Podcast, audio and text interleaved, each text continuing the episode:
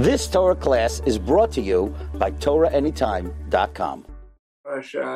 The latter part of Breshit is dedicated a special topic which we're going to talk about as well as other topics. The main topic is the theme of Teshuvah. Teshuvah, where's Teshuvah and Breshit? Now, this is something which uh, caused a lot of anti-Semitism. Yosef and the brothers, the story of Yosef and the brothers we mentioned last week caused a lot of anti-Semitism. You see how, yeah, you know, it's it's amazing how these stories have an impact on us today. Same, same lines, same things. You know, Jews are vengeful. We want to take vengeance, just like Yosef took vengeance on his brothers. Well, nothing could be farther from the truth. Yosef did not take vengeance on his brothers. In fact, Yosef supported his brothers and his family for 17 years. 17 years while Yaakov was alive, and even after that. 17 years at least he supported his family in Egypt so to say, took vengeance. Well, let's read. Let's read the lines. Let's see what's going on. So first of all, it acts like it looks like he's taking vengeance. They don't know who he is. He's the stranger. He's the viceroy of the shrine. They don't recognize him. Rashi says because he never had a beard when he left, and now he has a beard. Okay, so he's disguised. He's disguised with his beard. He's disguised with his strange robes. Rashi also says he never spoke to them directly. He always had a translator. He pretended he never knew how to speak to them. He never knew Hebrew, he never knew Lashon Kodesh. He had this interpreter who the rabbis say was uh, Menashe, was his son, was uh, interpreting between them. And so they didn't know who he was. And then strange things happen. What happens is, first of all, is he takes away Shimon. Shimon, the brothers go, the except for the younger brother, they go to Mitzrayim to buy food. They come through, it says 10 different gates, and he accuses them of being spies. He sets them up. Basically, he sets them up. This is why people think it's vengeance. He sets them up. We're going to see what is he setting them up for. That's the question. So Yosef says, You're spies. You're going to be tested. You will leave here. You will not leave here unless the younger brother will come. Send one of you and fetch the brother. Okay, then he changes his mind. Don't just send one of you. I'm going to let you all go except for Shimon. Shimon, I'm going to put in jail. He knew that Shimon had the worst temper. Shimon was a dangerous guy. Shimon was taken as a captive. Here we are. The theme of captivity goes right through this story. captives we talked about. Shimon is a captive, and here I'm going to give you food for the way, and I'll give you uh, food, I'm going to sell you the food, and then he even returns their money in their sacks. When he puts the food in the sacks, he tells the servant, put the money as well. So they are now even more suspicious, and suddenly they have pangs of conscience. And Reuben spoke to them, saying, Did I not speak to you? Did I not tell you, don't sin against the boy? But you did not listen, and his blood is now being avenged. Hear this? Now the brothers start thinking teshuva. Reuben told them, Don't, don't kill Yosef. Throw him in the pit. That was Reuben. Reuben was the oldest brother. Then Reuben takes off. The Rashi says he went back to his father, served his father, and in the meantime, Yosef was gone. Yosef was sold we talked about last week. And now he's reminding them this is happening. Can you imagine? Nothing happened all those years that they, they, they missed Yosef. The 20 odd years that went by, they didn't think of anything between that time that could cause this trouble. The only thing they could think of that caused this trouble was the sale of Yosef. So Reuben says, Did I not speak to you? Didn't, do not sin against the boy. You ought to listen. And here his blood is not is, is being avenged. And they didn't know that Yosef understood for an interpreter was between them and He turned away from them and wept. Imagine, Yosef has deep feelings of emotions for his brothers. He doesn't like seeing them in pain. He's remembering their path, he, and he's now he's hearing that he wept. He, he, wept to them. Please don't kill me. Don't don't kill me. You don't find this in the story itself. This is now coming out. And Yosef cries. He's not vengeful. He's not taking vengeance if he was taking vengeance, he should be really happy. Now the brothers in his hands. Now the brothers are, are in trouble. Now he's going to turn the screws literally on them to cause more pain. But he's crying. He doesn't because he's feeling their pain. He's not doing this because of vengeance, which we're going to see.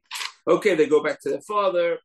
They tell the father, we can't go back there until we bring back Benjamin with us. The man, this viceroy, the mean viceroy, he, uh, he's framing us and he wants to see Benjamin. And uh, Yaakov uh, refuses until desperation. There's no food to eat. He's really desperate. The famine was severe in the land. When they finish the food, Yaakov says, Go back and buy some food. And Judah says, We can't go back unless Binyamin is coming with us. And uh, so and so and so and so. and that's what he, he does. Eventually they bring back Yamin, and everything's going well. He has his family party. They don't know who he is. He sits them down according to their births. He pretends he's looking at this cup. He has this magic cup he's looking at, which tells him their ages. And they all sat around and having a party, and they have drinks and become intoxicated with him. He didn't. He didn't become intoxicated. And then he tells the oh, the servant of his house, fill the men's sacks with as much food as they can carry, put each man's money in the mouth of his sack as last time, and my silver goblet put in the mouth of the youngest one's sack, in Binyamin's sack. Oh, this is a framing. This is the framing of Binyamin. Why is he doing this? He's going to see, test them. Are they going to do the same thing to his brother Binyamin, the other son of Yaakov's favorite wife, Rachel? Are they going to sell him to the Egyptians again? In other words, are they going to leave him in Egypt as a slave? We're going to see. Let's see. That was a test. He was setting them up for a test to see if they did teshuva or not. This whole parasha and the next parasha also deals with teshuva, which we're going to talk about. So what happens? The brothers leave. They take the sacks, and he overtook them. The servant overtakes them and says, and said, uh, "Why do you repay evil for good?" Someone took my master's cup. It's my master's favorite magic cup and you have done evil in how you have acted. You stole my master's cup. He overtook them and spoke these words to them. And they said to him, Why does my Lord say such things? It would be sacrilegious for your servants to do such a thing. Here, look, the money that we found in the mouth of our sacks, we brought back to you from the land of Canaan. How then can we have stolen your master's house any silver or gold? Anyone among your servants with whom who is found shall die. Big mistake, by the way, to say that. Never say that. This is what Yaakov said to Lavan.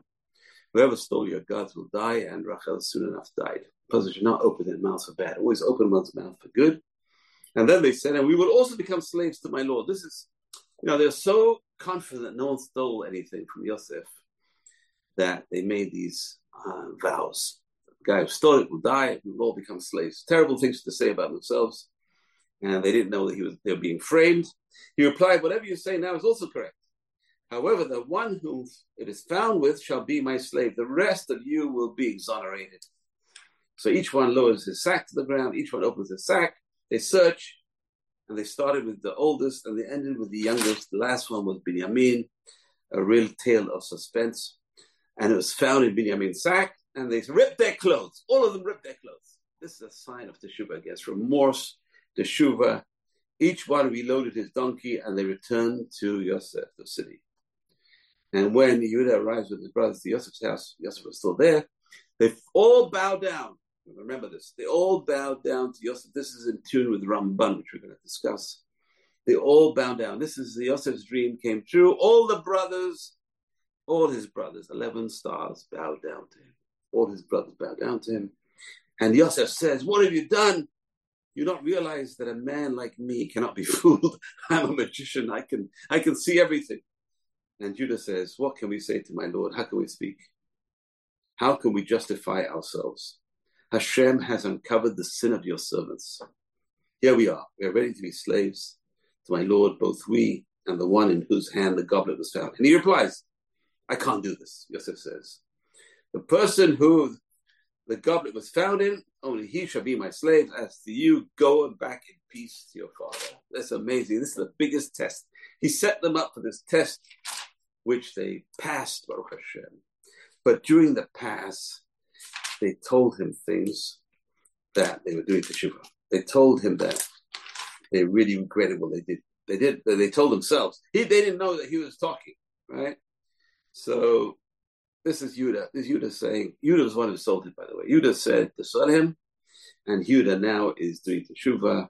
He says, For your servant took responsibility for the youth my father saying, If I had not bring them back to you, then I will be sitting to my father for all time. Now let the youth go back with his brothers. How could I go up to my father? The youth does not live with me, lest I see the evil that will befall my father. Now Yosef knows that they are done teshuva. They will not sacrifice Binyamin, the youngest brother, which I'm sure they were pretty jealous of again because he's Yaakov's favorite, just like Yosef was. And they changed their ways. They're doing teshuva. He heard them doing teshuva. They regretted what they did. And now he reveals himself to his brothers and but the story's not over. He reveals himself to his brothers. He tells them to come back to Goshen. He fell upon his brother's Binyamin's neck, he wept, and Binyamin wept upon his neck. He then kissed all his brothers and wept upon them. And afterwards, they started conversing with him. Can you imagine? This is a shocking uh, ending to, well, it's not the end, but it's, it's towards the end of the story. It's an ending which is Teshuvah. The brothers are doing Teshuvah. They did Teshuvah. He tested them. They came out of it uh, shining. They passed the test. They would not leave Binyamin in the hands of the Egyptians like they did to him. And he he he makes uh, amends with his brothers. And let's see, let's see what happens next. Okay, we're moving on. So this is the whole thing about Teshuvah. But the truth thing is, the whole half of the end of Bereshit is all about Teshuvah. Yaakov makes up with Esav. He returns the bracha. It says we talked about he returned the bracha to Esav. Reuven tries to stop the murder of Yosef, repairing his sin with his father's beds. Actually says over there. Number three, it says Yehuda repented with, for sin with Tamar, and for the sake of Yosef, he's ready to enslave himself for Binyamin. That was his atonement for what he did to Yosef. So instead of Yosef being a slave and, and Binyamin being a slave, he says, Take me as a slave. That's his teshuvah. His teshuvah is take me instead of Binyamin. The brothers as a group repent, admitting their sin in setting Yosef. And they all say, Aval Ashemim Anachnu, we are all sinners, we all sin. But what about Yosef himself? We're going to talk about this. So we see Yosef also did teshuvah over here.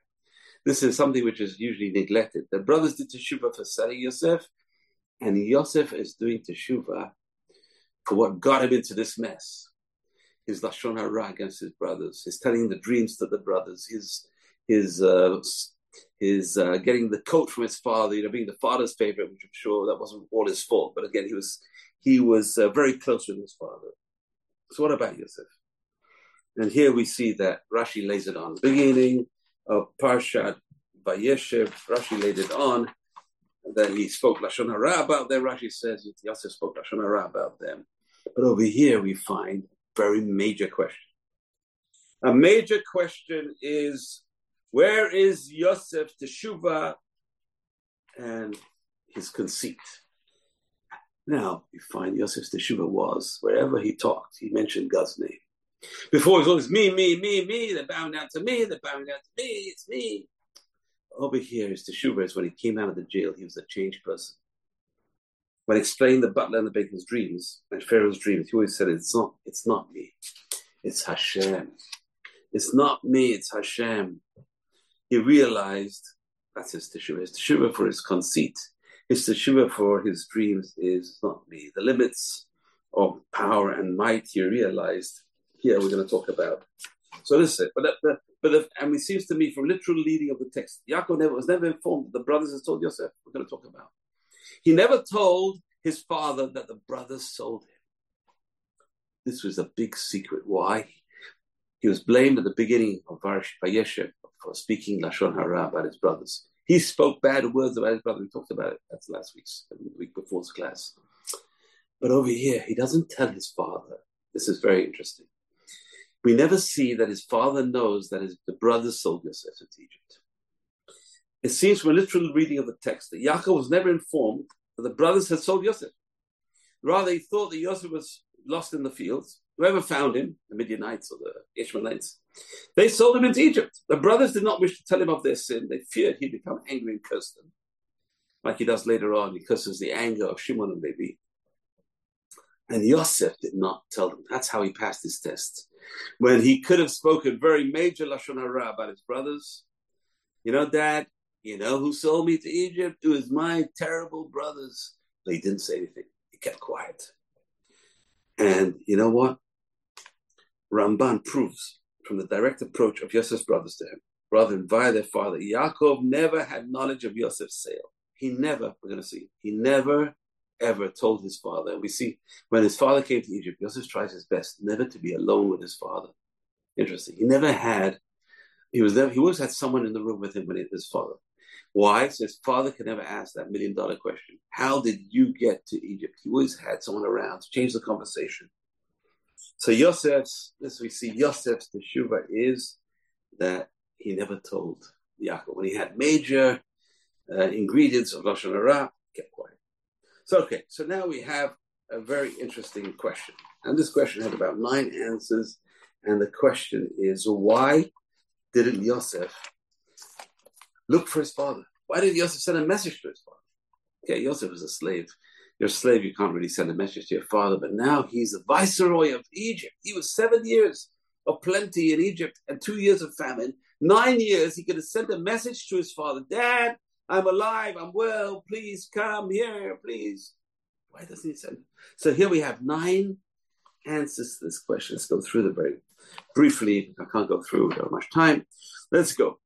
So now we have a question is the major daughter, 20 years away from his father, he didn't send a message to his father. And you can ask the question both ways. And we're gonna we can ask this question both ways. Why didn't his father look for him? Okay, so that's maybe we're gonna that's the last answer. We're gonna see uh, one of the last answers. Okay. So the question is, why did Yosef look for his father? First answer is the Bechor Shor. The Bechor Shor was Yosef Bechor Shor, a 13th century rabbi, French rabbi of Orleans, no else. You know, uh, the French have Joan of Arc, and we have Yosef Bechor Shor. Yosef Bechor Shor is one of the Bale Tosfot. One of the Bale Tosfot, Tosfot mentions him, Rime Orleans. Rabbi Yitzhak of Orleans, the Bale Tosfot, Yosef Bechor Shor. Don't know how he got his name, Bechor Shor, but his book was called Bechor Shor. Maybe that's why he's called Bechor Shor. He says Yosef was scared of his brothers. The brothers had warned him. Yosef, if you say anything about the sale, we're going to kill you, Yosef.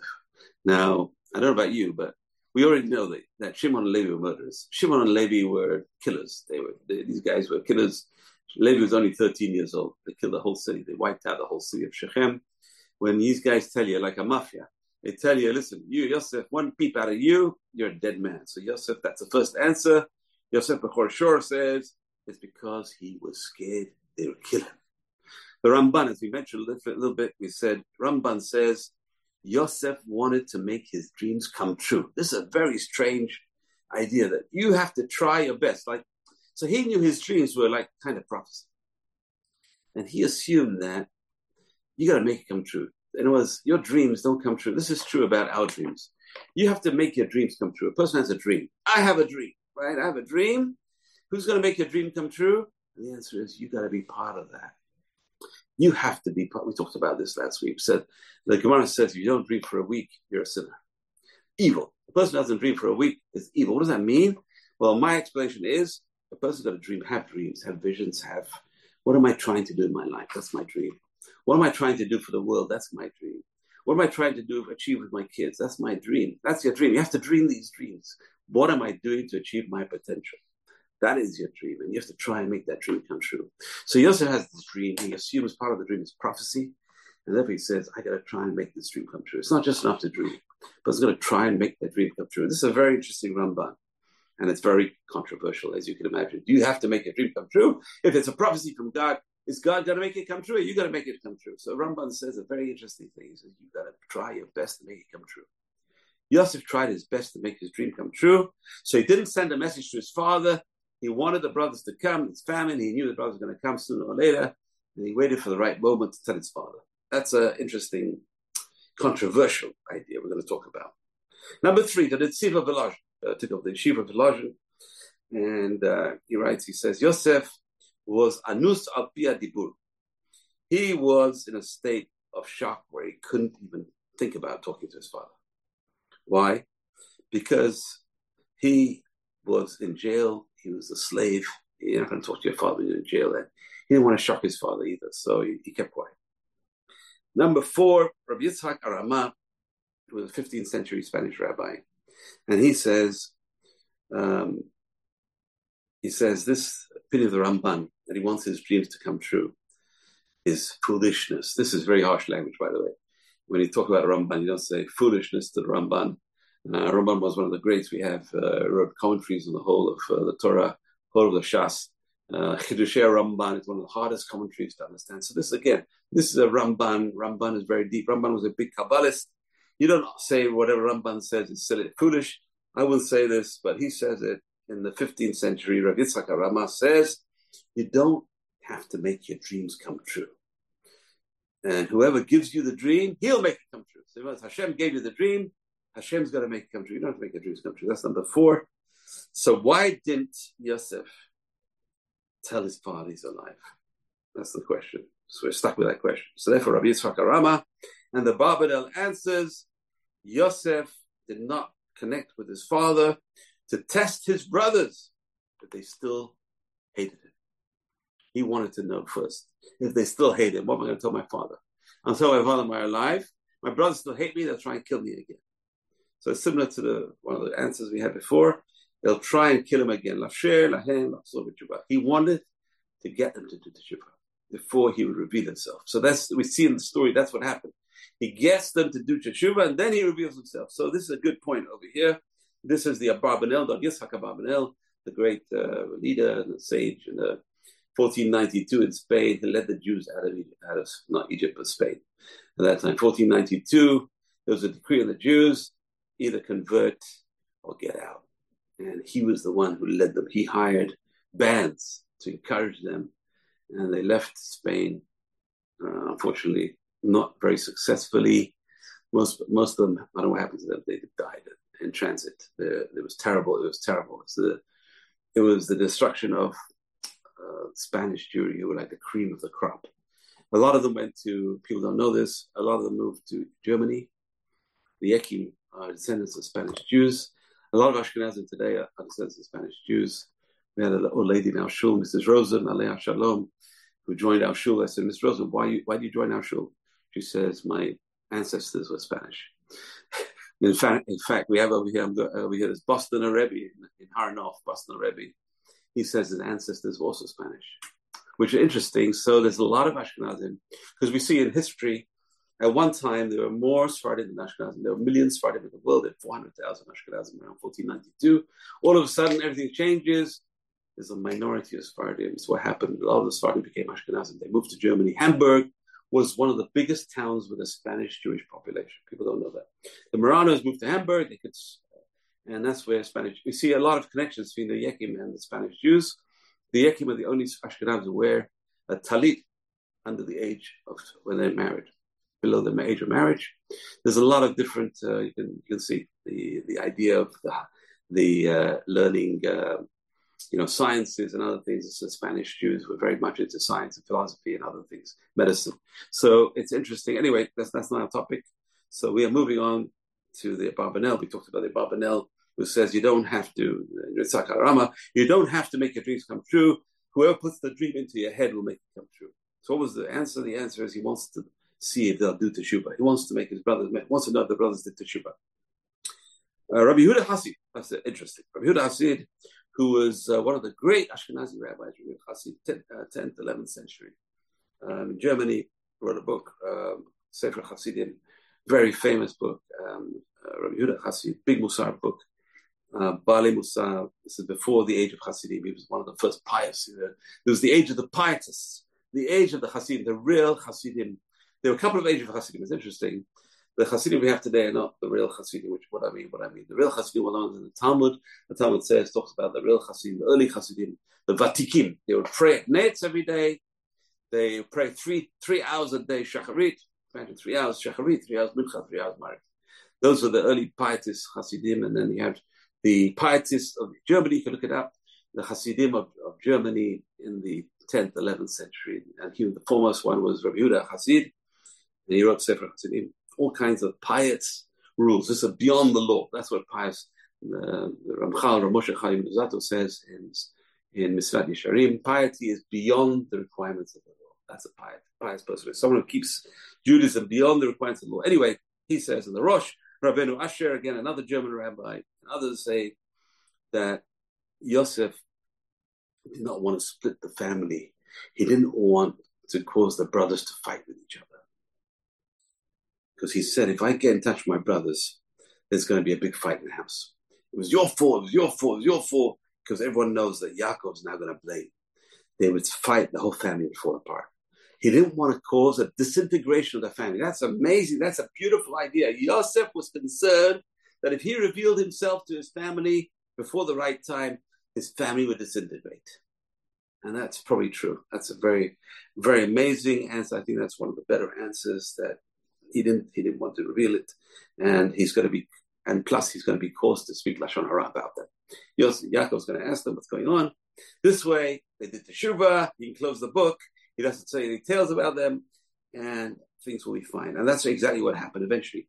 His idea came true. Number seven, HaRav Nun. This is a modern commentary, Rabbi Nun from Gush Etzion.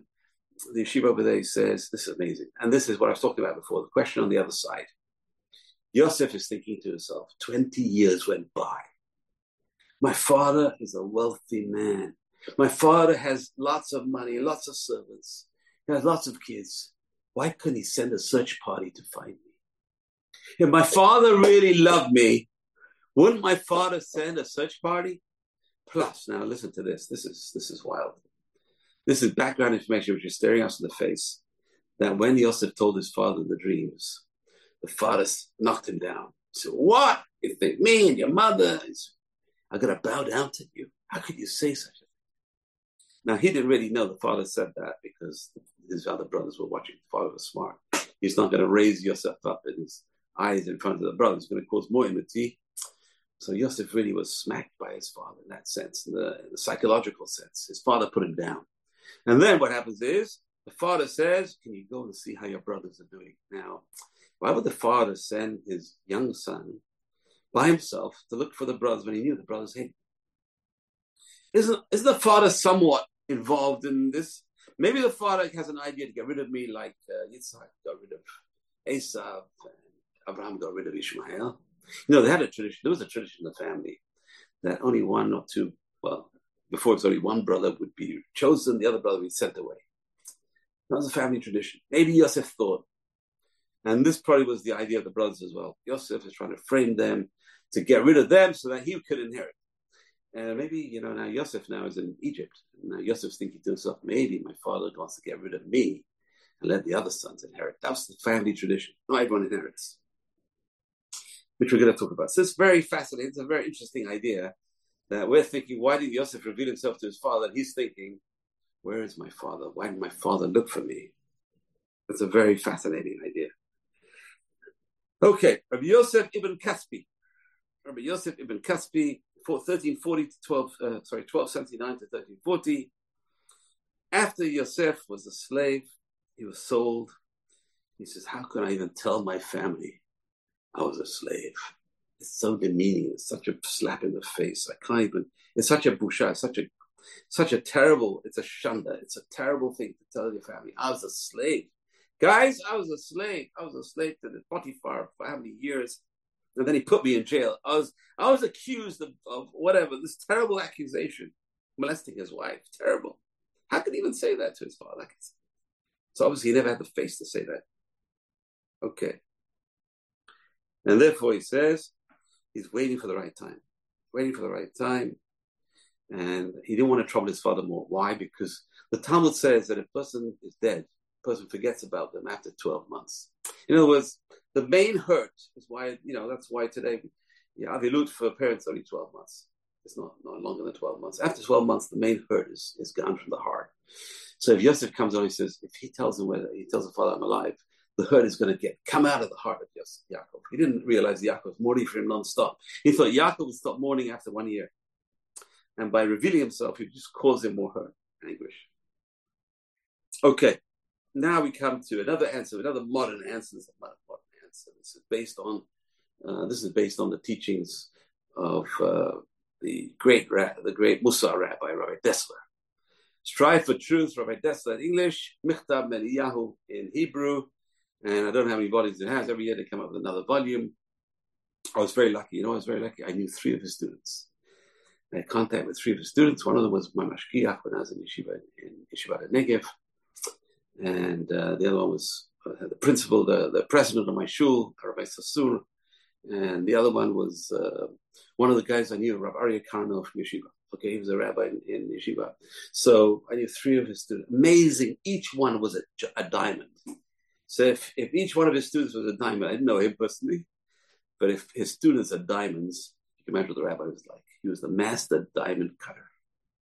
He was the master diamond polisher. That's the real rabbi. That was the real, you see. So anyway, so I'm going to tell you a bit of Rabbi Dessler. Rabbi Dessler, says, who loves who more?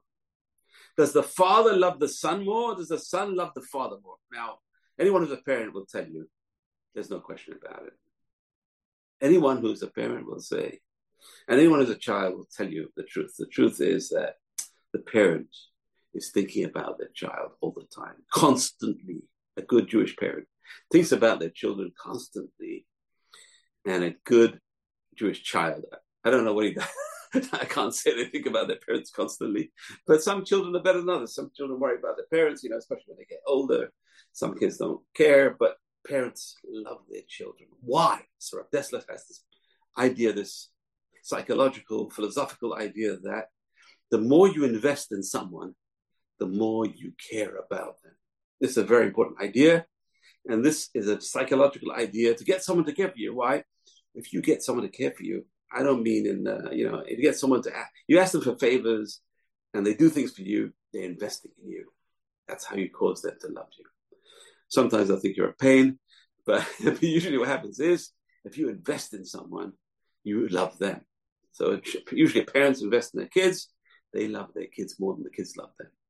But if the kids invest in the parents, the kids obviously love their parents as well. Same thing applies to family relationships, in in personalities, in, in, in wives, husbands, when they invest in each other. If you give to each other, you will love each other. The problem is today we're all in it for what's in it for me. That's the problem with marriages today is we're in it for me. She doesn't satisfy me. He doesn't satisfy me.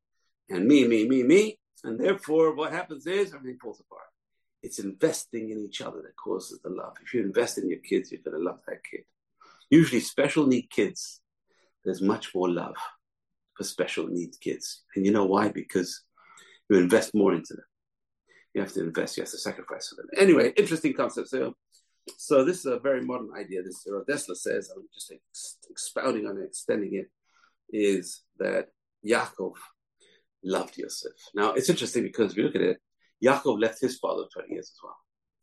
Yaakov did not see his father and his mother for 20 years, and his mother he never saw because she passed away when he was in, in Laban's house. And when he's going back on the way, it says Leah passed away. So unfortunately, he never saw his mother. After the time he left her, he never saw her again. And he saw his father after 20 years. He remembers his father. When does he remember his father? When things are going well, you don't remember you don't remember your parents. Unfortunately, it's tragic. He never remembered his parents for 20 years. His mother said, Go for a few days to my brother's house and marry his daughter and come back. And, you know, Esau will probably lose his temper by then. He'll, he'll forget everything, he'll forget about you. And he went for 20 years. And you know what? That 20 years, he didn't see his mother, poor mother. The mother never saw Yaakov. There's a terrible thing in the commentaries say that Yaakov was punished quid pro quo that he left his father 20 years, his son, his beloved son, he was mourning for 20 years. Now he's appreciating what it's like to be a parent and not see your beloved son. Imagine what Yitzhak went through. He never saw Yaakov and his mother, poor mother, never saw. Anyway, this is a very interesting question. Who loves who more? This is a very vital question. So Yosef, yes, it's possible Yosef forgot about his father, but his father never forgot about him. It's possible Yaakov forgot about his father, father never forgot about him. Okay, so that's a beautiful idea, this idea. Okay, let's move on because we're running out. Okay, there's a new idea. End of Breshit ends us with a new idea. There's a new idea in the world. New idea in the world is ethical monotheism. Abraham, the first one to come along with this new idea, it wasn't really a new idea, it was an old idea. Abraham Avinu, we think of something as a reformer, he was someone who came out with new ideas. No. Abraham went back to Noah and Shem. In fact, Shem was the great leader at that time. Shem was the leader at that time. The only difference is Shem never did outreach. Shem and Ever had a yeshiva in Yerushalayim, Yerakodesh. From the death of Noach, they moved to Yerushalayim because we said that Canaan was already given to Noah. It was Noah's property. And the Canaanites came and they stole it from Noach. Imagine. Hashem says to Abraham, You're going to get it back. You're the descendant, you're the true descendant of Shem. You're going to get back the land. And uh, but Noach, was dead. But Abraham probably saw Noach, right? And Abraham learned with Shem a little bit because he was Malchi Tzedek Melech Shalem. That's how Abraham knew him and met him after the war with Sodom, as we talked about. But Yitzhak um, and Yaakov learned in the yeshiva of Shem and Ever says 14 years. So that was the new idea. The new idea at that time was ethical monotheism produced by Abraham, Yitzhak, Yaakov, and spread through the world through them. They were they were missionaries. Abraham was a tremendous missionary. Abraham was Sarah. Sarah would convert the women, Abraham would convert the men. Tremendous mission. What's going to happen to this idea of ethical monotheism? Yaakov is worried now. I'm going to die. We're now in Galut in Mitzrayim. We're in this terrible uh, place of idolatry and magic. It's a technology. It's a civilization. It's a, how are my kids going to adapt to this? How are my grandchildren going to adapt to this new society? And think about it. How did the Jews adapt in America? They didn't. The answer is they did. We lost probably over 50% of Jews. We probably lost 50%. So how are my kids going to adapt in Egypt? So Yaakov is a brilliant man. And he comes out with this idea. How am I going to persuade my kids that they're not Egyptian? And the answer is very simple. Don't bury me in Egypt. This is not my country. Take me back to my land and my, my father, my mother, my, my parents, and my grandparents are buried over there. Bury me in Machpelah. I'm part of a chain of tradition. This is what Yaakov's saying. Don't bury me in a foreign land. You know, this is amazing. You know, unfortunately, this is a very big, this is a very important idea that, you know, at least if you can't live in Israel, at least you could be buried in Israel. It's, it's, at one time, they were saying there were more Jews coming in coffins than coming walking you know, it's interesting that in the Birkat Hamazon, we say a very important harachaman. We have to pay attention. We say this harachaman. Let's just say it with all their heart. Harachaman hu yorichenu komimiyut Hashem, let me go back to Israel standing up. Let me go back to my land of Israel, not in a coffin, not lying down, but standing up. Hashem, let us all please, Hashem, give us the strength, the willpower, and Israel should be strong and we'll, we'll fulfill that wish. We say every day in the Birkat Hamazon, if you eat bread, we say in the Birkat Hamazon, now we know what it means. Let's try and fulfill that wish. Like, like Yosef has to fulfill his dream. Like, so let's fulfill that dream. That's a dream. A dream is, we say every day in the Birkat Hamazon, please bring us back. Anyway, so look what Yaakov has to do. Yaakov's a brilliant, it's a brilliant technique. Don't bury me in Egypt. I don't belong in Egypt. You know, it's interesting. It says when the when the Jews came out of Egypt, they took with them all the bones of the sons of Yaakov. It wasn't just Yaakov; it was all his sons. Yosef also makes them promise: "Don't leave Egypt and leave my bones in Egypt. Take me out of here." Can you imagine now? You are now the grandchild, the great grandchild, third, fourth, fifth, sixth generation. You're in Egypt for 210 years. And you have to remember the promise. I have to take out my my ancestors' bones out of Egypt. I'm going to bury them in Israel. Now, what does that tell you? That tells you is I'm not an Egyptian. I have roots in a different country, and this is where I'm going to go. And that was a tremendously important insight.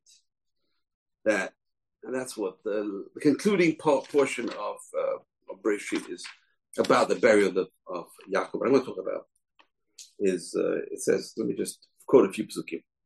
So it ends of last week's parasha ends off, and the Jews lived in, in the land of Egypt, in this district of Goshen, and they took possession of it, and they grew and multiplied exceedingly. And Yaakov was afraid of assimilation. He sent Yehuda ahead to prepare a place in Goshen, and he makes Joseph, swear he will not bury in Egypt, but in Machpelah. Yaakov is making the point crystal clear. He may be in Egypt, but he's not of Egypt. His eternal resting place can only be where his real roots are, in Eretz Israel. Request not to be buried in Egypt is only the first step of the process. Step number two, Yaakov's about to die. Yosef is called to his bedside, arriving with his two sons. The legacy Yaakov leaves is the clearest expression of what is necessary for the continuation of our people. Yaakov refers to Abraham's blessing, which he received from God at Luz, which is the essential expression of who he is and what gives his life meaning. I will make you fruitful I'll give you this land to your children for an everlasting possession. This is what Yaakov tells Yosef and his two sons. Yaakov then tells his the two sons, he says, Whose sons are they? He asks Yosef. And we don't really know what that means. Whose sons are they? And then he goes to a tangent. I'm going to go into everything. Why does he ask, whose sons are they? Are they my sons or the Egyptian sons? Who do they relate to? Who do they think that they're part of the family? Which family are they belong to? Are they my family or Pharaoh's family? Whose sons are they, Yosef? Are they your sons or your wife's sons or Pharaoh's sons? Are they of Egypt or are they of mine? Are they of Israel? Israel, I'm Israel. So this is this is a, this is the question. This is the question we have to ask our grandchildren. Yaakov was afraid of assimilation.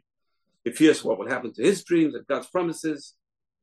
And Hashem, the, and the Beersheba, when he, when he offers up an offering, Hashem appears him that night. Hashem promises him he's going to survive and he's going to come out. The, Bear, the Jews are going to come out. But he wants them to belong to him, to share in his dreams of return to Israel, to adopt his customs and philosophy, to yearn with him for Jewish identity.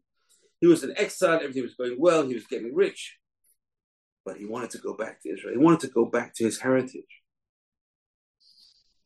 That's what he was asking them. It wasn't just an absent-minded question. Who are, whose children are they? He knew they were. He wants to know whose they are. So this is a very important question.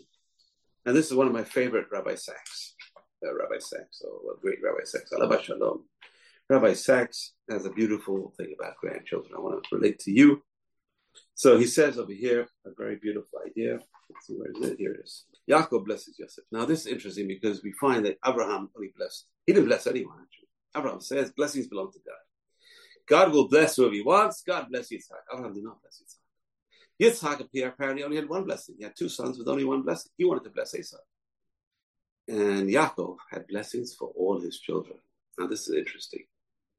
Yaakov was the master blesser. Was he knew he didn't just give blessing, which is the same blessing. We give our children the same blessing every week. Yaakov knew how to cut a suit of clothes, like cutting a blessing, cut blessings, personal blessings for every child. Every child, he knew their personality, he knew what they needed, gave them perfect blessings for each one. Okay. So first, Yaakov blesses Yosef. And then he places his hands on the heads of the two boys. This is the blessing we give our children every Friday night. The, and they say, may, may Hashem make you like Ephraim and Menashe, and we say the Birkat Kohanim. And we do the same thing. So one of the commentators, Yakut Yudah, says because Ephraim and Menashe were the first two Jewish children born in exile. Yaakov needed to bless these two boys first. Why? They're in exile. They're prone to assimilation. They're born in exile. Please Hashem, keep their identity intact, despite all the temptations and distractions of diaspora life. That's why he blessed them. So he says, Rabbi Sacks says, I heard the most beautiful explanation based on the Zohar from my revered predecessor, Lord Jakobovits, another great, well, one of the greats, Rabbi Jakobovits. These were the greatest orators. If you want to hear great orators, you go to them. Uh, unfortunately, we can't. We can't go to them, but we can see their movies. You can see Rabbi Sacks's uh, great oratory, amazing. I was at a, I was at conventions every year. I would come to conventions of rabbis in Israel, and I would hear the greatest rabbi speaking to address all the rabbis from most large convention. this is a major challenge for a rabbi to address rabbis and one of them is still alive. That's Rabbi Lau. Rabbi Lau is still the chief rabbi of uh, of Tel Aviv, one of the great orators. And Rabbi Sacks, he just stole he stole the show. He's one of the great, even though no one could understand what he was saying because he spoke in English. And there's a large Israeli contingent or South American, and there were people with, but amazing speaker, amazing speaker, and the content. It's not just how he spoke, but it's also the content was original and mind blowing. So I'm going to give you a little bit of context. So Yaakov blesses, we said. Okay. And then there's an explanation he brings from Rabbi Jakobovits of blessed memory. He says many instances in Torah and Tanakh where parents bless their children. This is the only example in the whole Torah, pay attention, of a grandfather blessing grandchildren. Between parents and children, he says there are often tensions. Parents worry about the children, children sometimes rebel against their parents. The relationship is not very smooth, not so with grandchildren. The relationship is one of love, untroubled by tension or anxiety. this is great. This is great. As a grandparent, one of my uh, I, have, a grandchild who comes here. He dances. He dances with joy. I want to see Saba. I want to see Saba. I'm so happy. He dances with joy. There's no tension. This is just pure love. This is the only example we have in the Torah of grand parents blessing their, I can relate to this. Grandparents blessing their grandchildren. I hope you can relate as well. So grandparents, it says, anyone who had the privilege of having grandparents and grandchildren will immediately understand the truth and depth of this explanation. Grandparents bless their grandchildren and are blessed by them. So this is a very beautiful Talmud. Now, of course, a beautiful Talmud. Rabbi Yeshua Ben says, whoever teaches their grandchildren Torah is regarded as if they had received the Torah from Mount Sinai. As it says, teach your children and your children's children. This is amazing. The Gemara says in Kiddushin, Lamed Amud Aleph 38. That's the Gemara over there. whoever teaches their grandchildren is like they got the Torah from Sinai. The Talmud Yerushalmi puts it a little bit differently. It says about the same rabbi, Rabbi Yeshua ben Levi, a great rabbi, says he went to heaven alive. I wish I could do that. He used to listen every Friday to his grandson reciting the weekly parasha. Imagine the grandson is reciting the weekly parasha. And one week he went to the bathhouse, and after he began bathing, he remembered this is the time of his grandson relating the Torah. He immediately got up to leave the bathhouse. And those and they asked him, Why are you leaving in the middle of bathing? So since the Mishnah says if you have begun bathing on Friday afternoon, you should not interrupt the process. It's a mitzvah to bathe on Friday night. So he said to them, Is it a small thing in your eyes? Whoever hears the parasha from his grandchild is as if he heard it from Mount Sinai. It's a beautiful idea. Grandchildren, grandparents, amazing, you know, gift. It's a gift. And give your children and your grandchildren the space to give to you Divrei Torah. Let them become your teachers. And it's based on the on the Psalm 128. He says, uh, You see children to your children, Shalom al Israel. That will bring peace, peace to Israel. What brings peace to Israel? Well, there's a connection your children and grandchildren and grandparents. And we should see peace in our time. I want a little bit more, a little bit more, please, a little bit more, a little bit, uh, a little bit more, a little bit more, a little bit of empathy for me, the poor rabbi here. okay, okay, let's hear. So now, well, the one of the major questions. I never thought about this question. This is Rabbi Avigdor Miller. Rabbi Avigdor Miller is amazing rabbi. He lived in Brooklyn. He knew the American tradition, and he, he pointed out something I never thought about. You know, the blessings that Yaakov gave his children. He said he, he knew how to structure a blessing for each child. It mentions animals. Animals. Why should he bless his children to be animal-like? This is a major. I never thought about this. You know, look what he says. Okay, look what he says about his children. This terror. I would. You know, it's interesting because Ashkenazim have a custom. They, they name their children after animals. Zev, Ari, a, a lion, uh, a wolf. These are these are animals. But you name your children after animals. It came from this week's parasha. Sorry, we never name, we never name our children an animal name. We don't give children animal names. We give them Torah names. We give them the you know names of our forefathers. We don't go and Zev eh, and Ari. What's going on? However, this is Yaakov Avinu. What does he What does he say? Gur Aryeh Yehuda, you're a lion. Yehuda, you're a lion. You know. And then let's relate this to the war today. We have our children in the armies today, grandchildren. They all survive and be healthy, better, come back in safety uh, for all their sakes and their children and, and their wives and families. And he says, Yuda, you will be like a lion. This is a message to us today. This is a message we get from our parasha. We today as Jews have to be like lions. Why? Because we see how much anti-Semitism there is in the world. Wherever you live, we have to survive and like lion-like. We have to be courageous like lions. Yehuda, we are Jews. Yehuda, Yehuda is the short, is a long form for Jew. Yehudi, Yehuda. Lo yasu Shem Yehuda. Bezrat Hashem, we will be strong like Yehuda. And then he goes on. Issachar will be like a chamor. You'll be like, you tell you, you tell your son you're going to be like a chamor. Oh, that's the biggest thing. Worst thing you can tell your kid. What does that mean? He's a hard worker. Issachar would struggle in the Torah like a donkey is carrying the burden of Torah. So again, these are all symbolisms.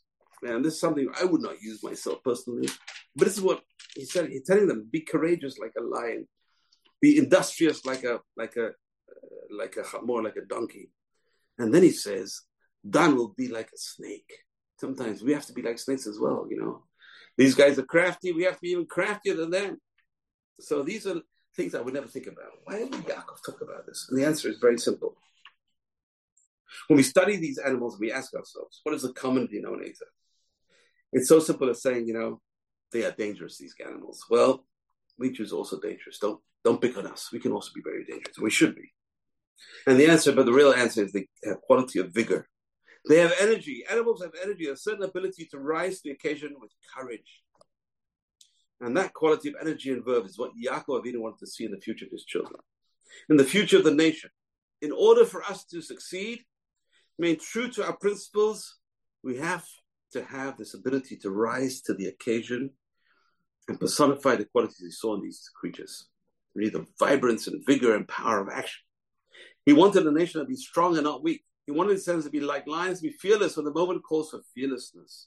And it's something which we have to, especially today, we have to be fearless, like lions, the whole world's against us, and we have to be proud and stand up. And that's how Jews survived for you know thousands of years of persecution and, and thousands of years of exile. Ezrat Hashem, Hashem will give us strength. Hashem will give the army strength. Hashem will help us survive, and we'll come out of this even stronger than before and more successful. Ezrat Hashem. You've just experienced another Torah class brought to you by TorahAnytime.com.